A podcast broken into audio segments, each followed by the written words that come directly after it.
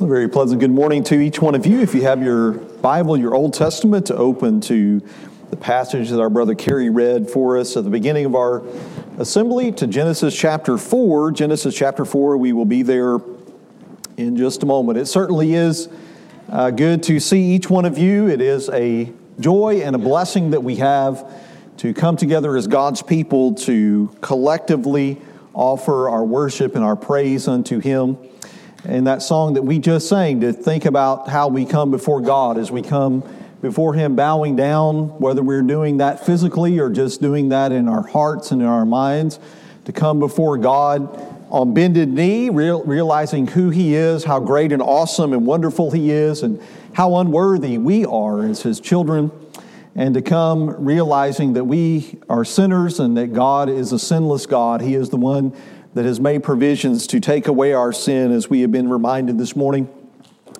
And if thinking about all those things do not get you in the proper frame of mind to worship God, I don't know what else will. But it certainly is amazing, and we ought not to lose sight of the fact that we are coming into the presence of God. We always, of course, live in the presence of God every moment of our life. God knows everything about us, even things perhaps we don't know about ourselves, that God knows that but in a special way, in a unique way, in a unique sense, as we gather together as His people as we are this morning, we have come into His presence for this purpose to offer our worship and our praise to Him. And how amazing, how humbling it ought to be to each one of us to know that we can come before our great God. And we can come and He will accept our worship if we are in fellowship with Him.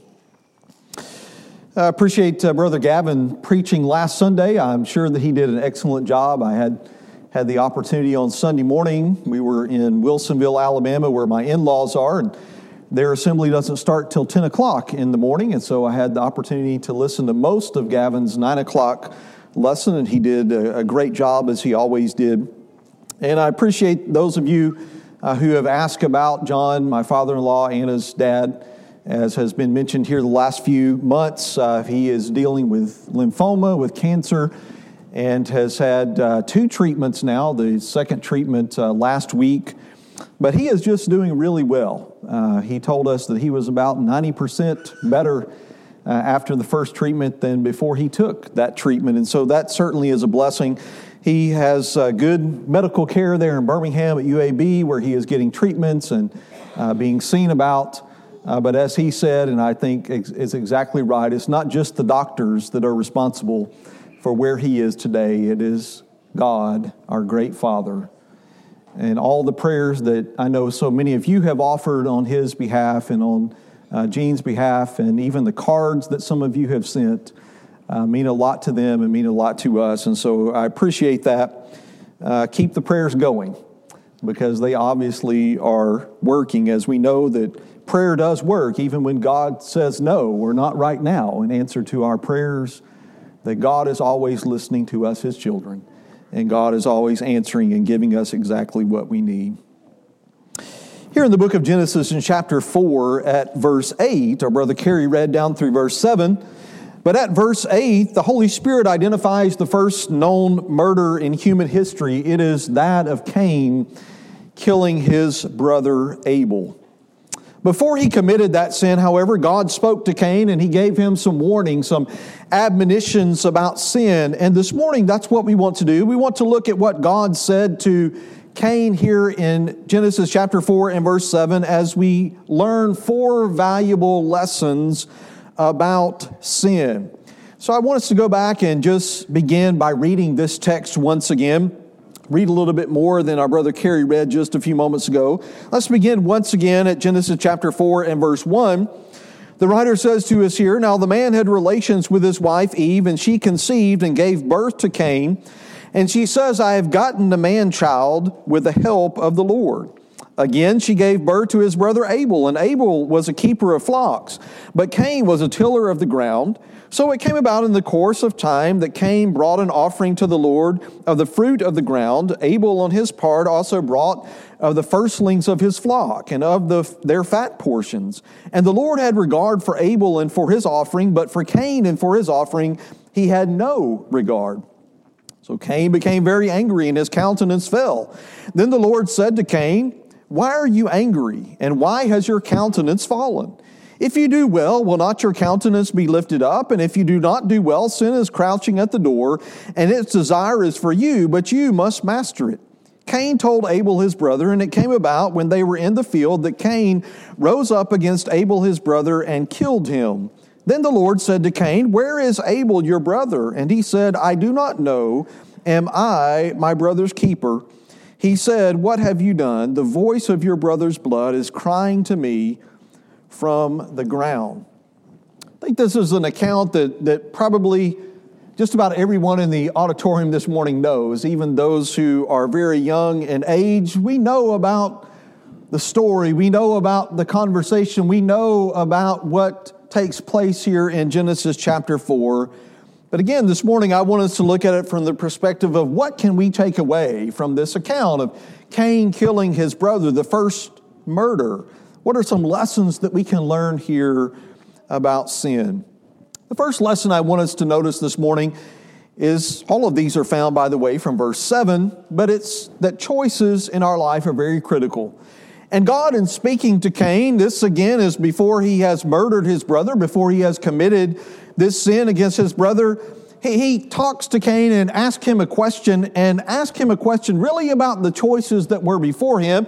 He says, If you do well, there's going to be some consequences for that. There will be some results of that if you choose to do well. But if you choose to not do well, there will be some results or some consequences to that choice as well. You know, if Cain had chosen, as God was speaking to him here at verse 7, if he had chosen at that particular point to honestly assess his heart, if he had chosen to honestly look at what he was offering to God, if he had chosen to admit that he was wrong, he would have been much better for it, wouldn't he? He had a choice at this particular point. He was standing, I think God was saying to Cain here at verse 7, you are standing at this particular point in your life at a crossroads. And your life from here forward can go one of two ways. You get to choose, you get to decide how you want things to go. We're not told here, obviously, in the passage that we're looking at this morning in Genesis chapter 4, what, what it was about uh, Cain's offering that the Lord wasn't pleased with and what it was about Abel's offering that the Lord was pleased with. When you go over to the book of Hebrews, though, and we're not going to take the time to read this particular verse, but you can open there, at least in your mind, go to that verse. In Hebrews chapter 11 and verse 4, that verse states that Abel offered his sacrifice by faith. And I believe that is really the crux of the matter here, that that is what caused Abel's sacrifice to be pleasing to God because he offered it to God by faith. That is what, in, in my mind, makes it better than Cain's sacrifice. And in saying, the Hebrews writer telling us that Abel offered his sacrifice, the first of uh, the, the, the, uh, the first of the flock to God, in saying that, that Abel offered his sacrifice by faith, I think it's implied that Cain's did not offer his sacrifice by faith. And what that means is that Cain did not offer his sacrifice from the heart. Cain really needed a change of heart. Cain needed a change of disposition. He needed a change of perspective about who God was and the blessings that God had given to him and who he was in relation to God. However, if Cain chose to deny that he was wrong, then God was warning him, as we'll get to here in just a moment, that sin would soon overtake him. But I don't want you to lose fact of this particular point, this first point here in the lesson, that choices are very critical to our lives. Because God, again in verse 7, I believe he was saying to Cain, You have the power. You, have the ability to choose whether you're going to do well or whether you're not going to do well. Which path are you going to take? And of course, we know that Cain chose to give into his anger, as we are told uh, back at verse 5, that Cain was very angry and his countenance fell. And the Lord asked him there in verse 6, Why are you angry? Why has your countenance fallen? Cain chose to give in to that anger, that bitterness, jealousy, resentment, maybe other things that were that he was dealing with at that particular point. In essence, Cain chose to let sin control him at this point in his life. But make no mistake about it, it was his choice. This was not God's choice, that God was forcing Cain to do what he did. This was not his parents' choice. He couldn't blame Adam and Eve. This was certainly not his brother's choice.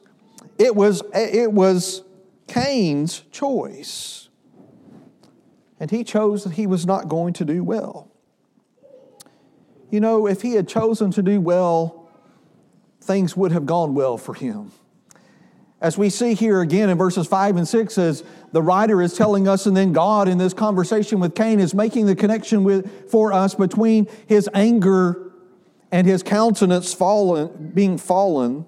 Cain's facial expression could have been that of peace, it could have been that of happiness, it could have been that of contentment if he had only chosen to do better, and yet we know that he chose the worst option here. He chose to sin against God he chose to sin by murdering his brother. Every day, brothers and sisters and friends, each of us face the same choices that Cain faced. I'm not saying to you this morning that every day we face the choice as to whether we're going to murder our brother or not. But we all face the same basic choice about sin. Are we going to sin? Are we going to not do well and receive the results and consequences of that choice? Or are we going to choose every day, every moment of our life that we're going to do well, that we're going to please God with the life that we live? There are many passages, I think, throughout Scripture that make this particular point, but I want to take you this morning to the book of Ezekiel, in Ezekiel chapter 18. I'm sure many of us know this, this chapter very well. Ezekiel chapter 18, as God is talking to us here about it's our own individual responsibility that we all have the individual choice to make that a son can't blame his father and a father can't blame his son. A son's not guilty for his father's choices or sins and a, a father is not guilty for his son's choices or sins. But each of us are like cain in this regard. Each of us face the same choice that cain faced. So read with me here, if you will, from Ezekiel chapter 18, beginning at verse 5. God says, If a man is righteous and practices justice and righteousness, and does not eat at the mountain shrines, or lift up his eyes to the idols at the, of the house of Israel, or defile his neighbor's wife, or approach a woman during her menstrual period, if a man does not oppress anyone, but restores to the debtor his pledge, does not commit robbery, but gives his bread to the hungry and covers the naked with clothing. If he does not lend money on interest or take increase, if he keeps his hand from iniquity and executes true justice between man and man, if he walks in my statutes and my ordinances so as to deal faithfully, he is righteous and will surely live, declares the Lord God. Then he may have a violent son who sheds blood and who does uh, who does any of these things to a brother, though he himself did not do any of these things. That is, he even eats at the mountain shrines and defiles his neighbor's wife, oppresses the poor and needy, commits robbery, does not restore a pledge, but lifts up his eyes to the idols and commits abomination. He lends money on interest and takes increase. Will he live? He will not live. He has committed all these abominations. He will surely be put to death. His blood will be on his own head. God is trying to remind his people, Israel, you have a choice. You have a choice about which way you're going to live your life. You have a choice about whether you're going to be like me and be a righteous and a just God and show righteousness and justice to those who are oppressed. You, you can be, choose to be like me and take note, special note of those who are needy and those who are hungry and those who are poor. You, you have the choice to be like me and to do all of those good things, or you can choose to be not like me. You can be one who is just looking out for yourself and one who is trying to please yourself. And you can sin. Each of us faces the same choice and principle that Cain faced here in Genesis chapter 4. But here is the amazing thing about God as we continue here in the book of Ezekiel chapter 18 that even if we get to the point in our life that we have failed God, and who of us has not failed Him at some point? Who among us that has lived for any length of time has not made the choice that Cain made? That we're not going to do well, that we're going to sin against God, that we're going to sin against someone else. But here is the good news the gospel of Jesus Christ is this that even after we have failed God, we still have the choice to admit our sin to Him and maybe to someone else to repent of that sin, or we can choose to ignore and deny it and go deeper into sin. So listen as God continues to talk here, beginning at verse 21 of the book of Ezekiel, chapter 18. He says, But if the wicked man turns from all his sins which he has committed, and observes all my statutes and practices justice and righteousness, he shall surely live, he shall not die. All his transgressions which he has committed will not be remembered against him. Because of his righteousness which he has practiced, he will live. Do I have any pleasure in the death of the wicked, declares the Lord God, rather than that he should turn from his ways and live? Don't you know, as God was talking here to Cain at verse 7, that, this, this was God's true desire toward him. God being who God is, an omniscient God, knowing everything, I am certain that He knew exactly which choice Cain would make. He knew that just it wouldn't be very long till after God spoke these words, or at least here in the record in verse 8, the next verse, that Cain's going to choose to not do well. He's going to choose to sin. But it is God's desire that no one would sin, that no one would die in wickedness. It was his, it is his desire even today that we would all repent and that we would choose to do well. Our enemy, of course, Satan wants us to choose to not do well.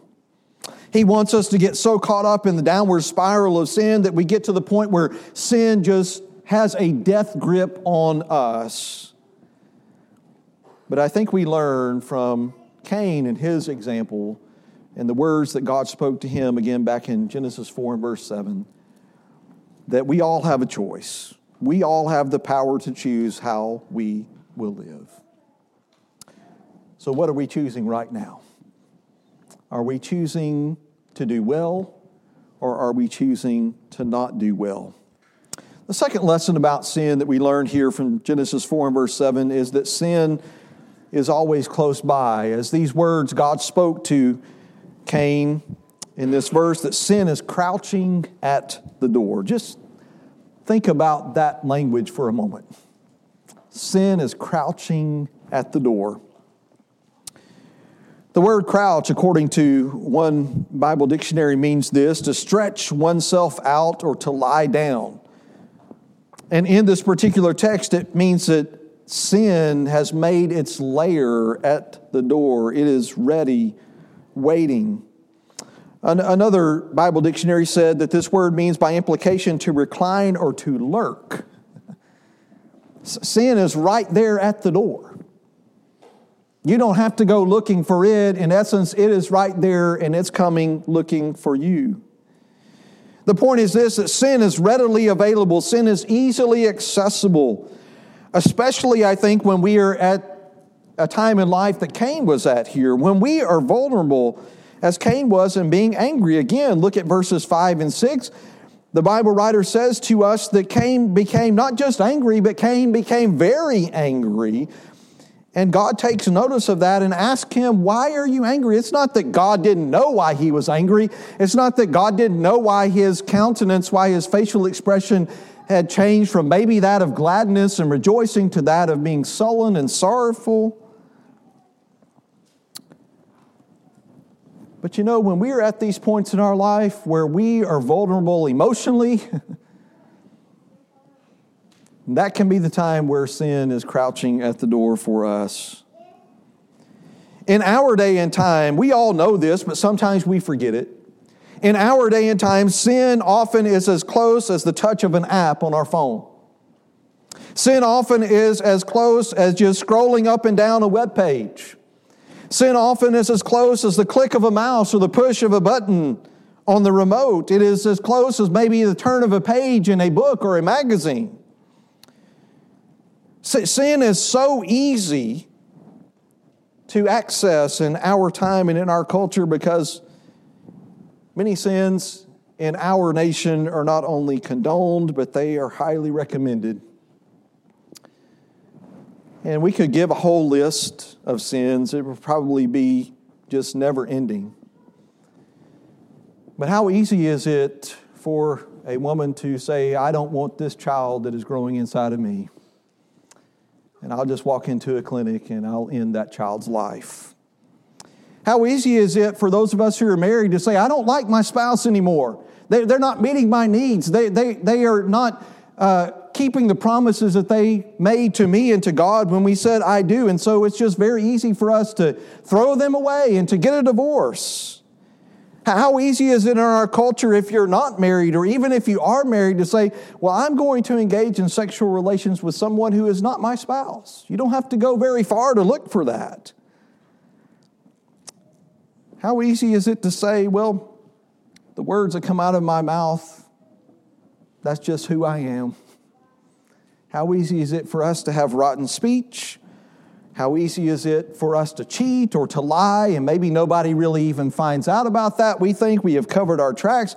How easy is it for us to say when the saints are gathering on a Sunday or a Wednesday or whenever the case may be that, you know, I just don't feel like being there.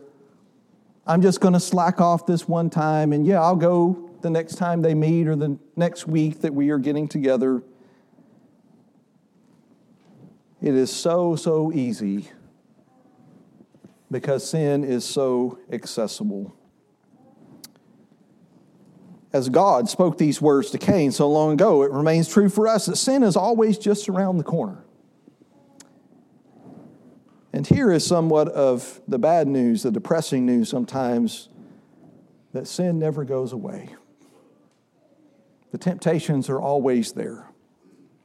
And so we must do, as we talked in the previous point, we must be people who are choosing not to open the door to sin, whatever it is, whatever it is that appeals to our fleshly desires and our fleshly lust that would be in opposition to God's will. And it's not going to be the same for me as it is for you. But we must be people who are choosing to not open the door so that sin cannot come into our life and sin cannot take up residence within our hearts. The Apostle Peter gives us a correct view, a true view of our enemy, the devil. In 1 Peter chapter 5 at verse 8, 1 Peter 5 at verse 8, he encouraged those Christians and us. He says, Be of sober spirit, be on the alert. Your adversary, the devil, prowls around like a roaring lion, seeking someone to devour. The point that I want you to take away from this verse is this that Satan doesn't get tired, Satan doesn't give up. Satan, no, he is our enemy. He is constantly on the prowl. He is constantly spreading lies. He is always providing opportunities for us to sin. He knew just as well as God knew, just as well as Cain knew, that he was very angry. And that Cain was very vulnerable at this particular point in his life. And Cain, unfortunately, let his anger cook until it became wrath, which turned into murder in Ephesians chapter 4, Paul gives us this warning about anger, but I think it's a warning about a lot of emotions that we experience in life. Ephesians chapter 4, beginning at verse 26, he says, Be angry and yet do not sin. Do not let the sun go down on your anger or on your wrath, and do not give the devil an opportunity. Isn't that interesting? Paul was encouraging the, the saints in Ephesus and us today that you need to make sure that you are in control of yourself, that you are in control of your emotions, that you are in control of your thoughts, and you're in control of your actions. Because if you do not, it's not just with anger, but it could be other things that could lead to sin. But especially as he highlights anger here, he says, when we are angry, when we are very angry, maybe angry with ourselves or angry with other people, or sometimes maybe even angry with God, if we are not careful and watchful, if we're not being on the alert, as Peter encouraged and urged us to do in 1 Peter 5 and verse 8, that Satan will turn that into an opportunity to sin. And so I don't have this verse here on the screen, but toward the end of this chapter at verse 31, this is why Paul says here on the flip side, we need to let all bitterness and wrath and anger and clamor and slander be put away from you along with all malice. And instead, we need to be kind to one another, tenderhearted, forgiving one another, just as God in Christ has also forgiven us. Don't lose this point in Genesis 4 and verse 7. that sin has and always will be just outside the door. We have a choice to make every day of our life, every moment of our life. Are we going to keep that door shut or are we going to open it wide? The third lesson from Genesis 4 and verse 7 in this story about Cain and Abel is that sin wants to be your master. God said to Cain in warning him about which path he could go down, he said that sin's desire is for you. Sin is not content to be there for our occasional fulfillment and enjoyment. Sin does not want to be our servant. No, sin wants to be our master.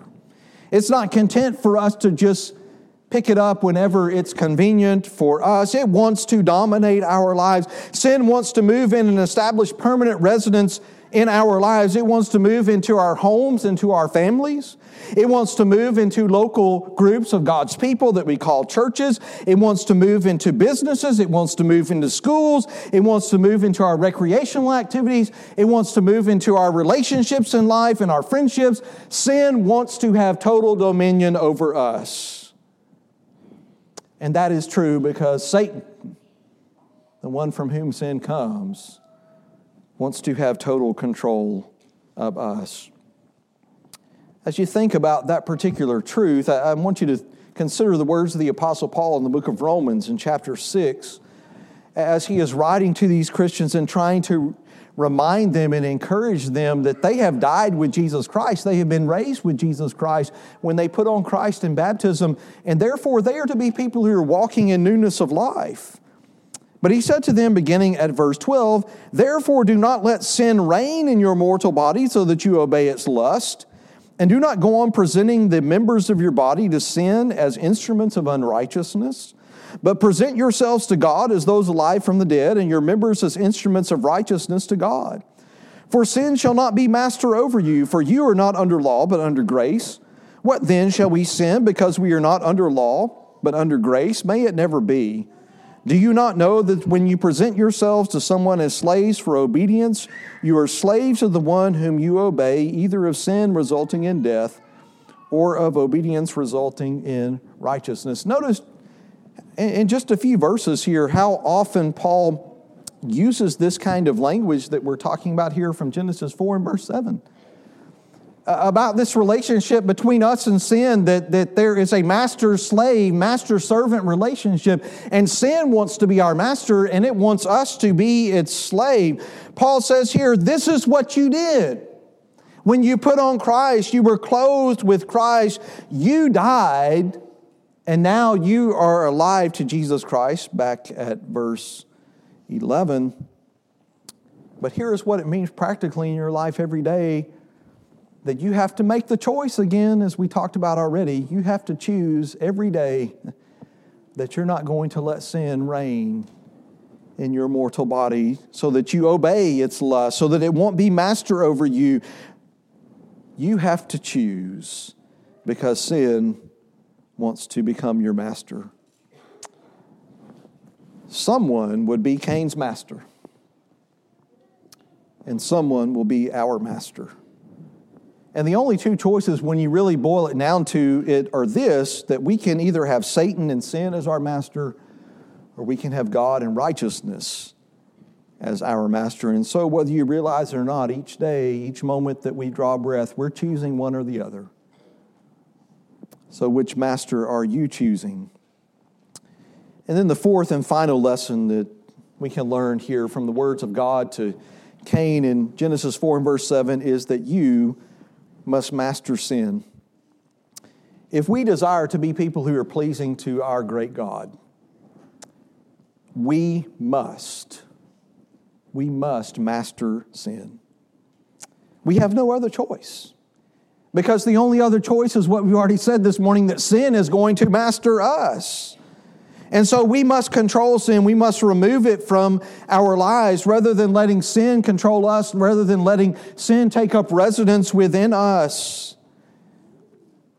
And you might be saying, well, that's really hard to do. and it is difficult. It's not the easy way to live life. And you might even be asking this morning as you're thinking about your own life, maybe it is the case that there is some temptation in your life that is beginning to take hold in your life, that there is some sin in your life that's really taking root in your heart. And you just think, there's no way that I can defeat this thing. There's no way that I can get this out of my life. Can we master sin? Is it possible? Well, God told Cain here in Genesis 4 and verse 7 that you must master it. You must master sin. And so, how do we do that? How do we master sin? Well, let me just give you a few ways to think about. We need to realize, first of all, that we have power over Satan. Genesis, or Ephesians, Genesis, Ephesians chapter 6, verses 10 and 11 the Apostle Paul talks to us there about the armor of God and, and how important it is for us to put on every piece of the armor of God every day that we live. But he reminds us at the beginning of that text that we can, in the strength of our Lord Jesus Christ, we can stand up and we can resist the devil. He says much the same thing, or James does in James chapter 4 and verse 7 resist the devil and he will flee from you. 1 Peter chapter 5 and verse 9. After telling us the bad news about who our enemy is, and there in verse 8, then he gives us the good news in verse 9. And he says, You can resist him firm in faith.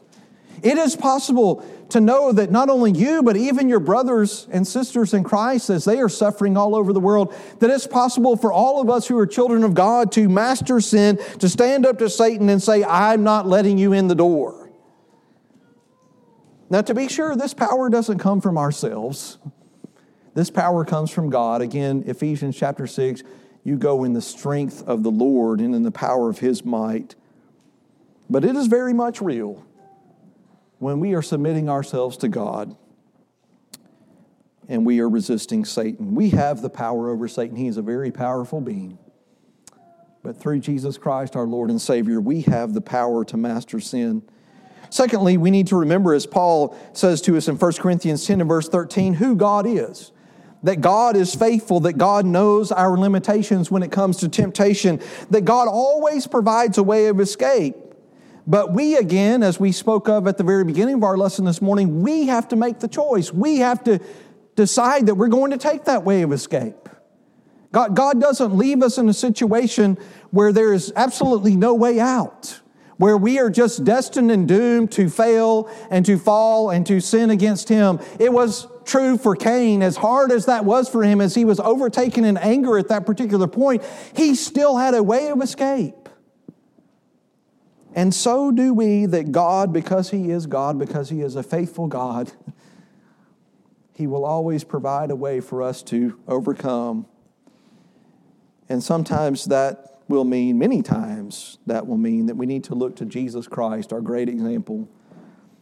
In the book of Hebrews, in chapter 12, what a, a wonderful, comforting passage this ought to be to all of us whether we see ourselves in Hebrews 11 or not, whether we think we're people of great faith or not. Hebrews chapter 12 at verse 1, here is the conclusion of the writer to all that he has said back in chapter 12. Therefore, since we have so great a cloud of witnesses surrounding us, let us also lay aside every encumbrance and the sin which so easily entangles us. Things we've already talked about this morning from Genesis 4. And let us run with endurance the race that is set before us, fixing our eyes on Jesus, the author and perfecter of faith, who for the joy set before him endured the cross, despising the shame, and has sat down at the right hand of the throne of God. For consider him who has endured such hostility by sinners against himself, so that you will not grow weary and lose heart. He is trying to encourage these Christians that are thinking about considering the possibility, it seems here in this book of Hebrews, of just walking away from Jesus Christ and going back to the world. And he says, This may be difficult to walk this life of faith. This may be difficult to choose the right path to take. But if you will look to Jesus, He will give you the strength, and He will give you the energy, and He will give you the motivation that you need to master sin. I don't have verse 4 on the screen, but I think it fits so well with verses 1 through 3. As the writer goes on to say here in Hebrews chapter 12, you have not resisted, yet resisted to the point of shedding blood in your striving against sin. Was it easy for Jesus to go to the cross and to lay down his life, not for his own sin, but for our sins? No. But he is our example to follow. And so we all still have a ways to go, I'm sure, but we can master sin if we will look to him. Just like Cain, someone will be my master and someone will be your master. Either you and I will master sin or it will master us. So, which are you choosing this very day? Sin, of course, is everywhere. Since the first sin that Adam and Eve committed back in chapter 3 of the book of Genesis, sin has been everywhere. It is crouching at your door and it is crouching at mine. Don't, don't think for a moment just because I'm the preacher preaching this sermon this morning that sin's not a problem for me. It is crouching at your door and it's crouching at mine. And sin, Satan desires to rule our life and desires to take us along for the ride, but you and I, we must be people who lean on the Lord. We must be people who draw from His strength and master sin, or we will soon find that it has taken up residence within us and it has become our master. So the choice is yours as we close the lesson this morning. Will you be like Cain and will you allow sin to become Lord of your life? Or will you heed the warnings that God gave him? And would you choose this day, day, this hour, to serve God, even though, yes, occasionally you're going to sin? The choice is yours and the choice is mine. Are you going to choose this morning as we're about to sing this song of edification and encouragement and invitation? Are you going to choose this morning to call upon the name of the Lord and be saved from your sins, or are you going to choose not to do that? God's not twisting your arm, God's not forcing you to do one or the other. He has left the choice with you, and He's left the choice with me. God's desire, as is our desire, is that you would choose to call upon the Lord, that you would submit to Him this morning, submit your entire self to Him that you would come before Him confessing your faith that Jesus is the Christ, He is the Son of God, He is the Lamb of God who came to this world to take away our sins, and He's the only one that can do that. And you can come this morning repenting of your sins. Repentance is very hard. It, it requires that we humble ourselves, as we've been talking about in Cody's class. But you can come this morning and you can be baptized into Christ, have all of your sins washed away and you can rise from the waters of baptism to walk in newness of life. And you are stating at that point to God and to yourself and to everyone else that I'm not going to let sin be my master anymore. That as difficult as it may be, as painful as it may be, from henceforth, I'm going to master it with the Lord's grace and mercy and help. If you're on that journey with Jesus Christ throughout this life, if you have, are called as a follower of His, but you have sinned against our great God, you can get back on the path. All you have to do is humble yourself and admit that to God and turn away from that. And He will help you in that. Whatever your condition might be this morning, if we can help you in some way, won't you respond to the invitation of Christ as we stand and as we sing? I will.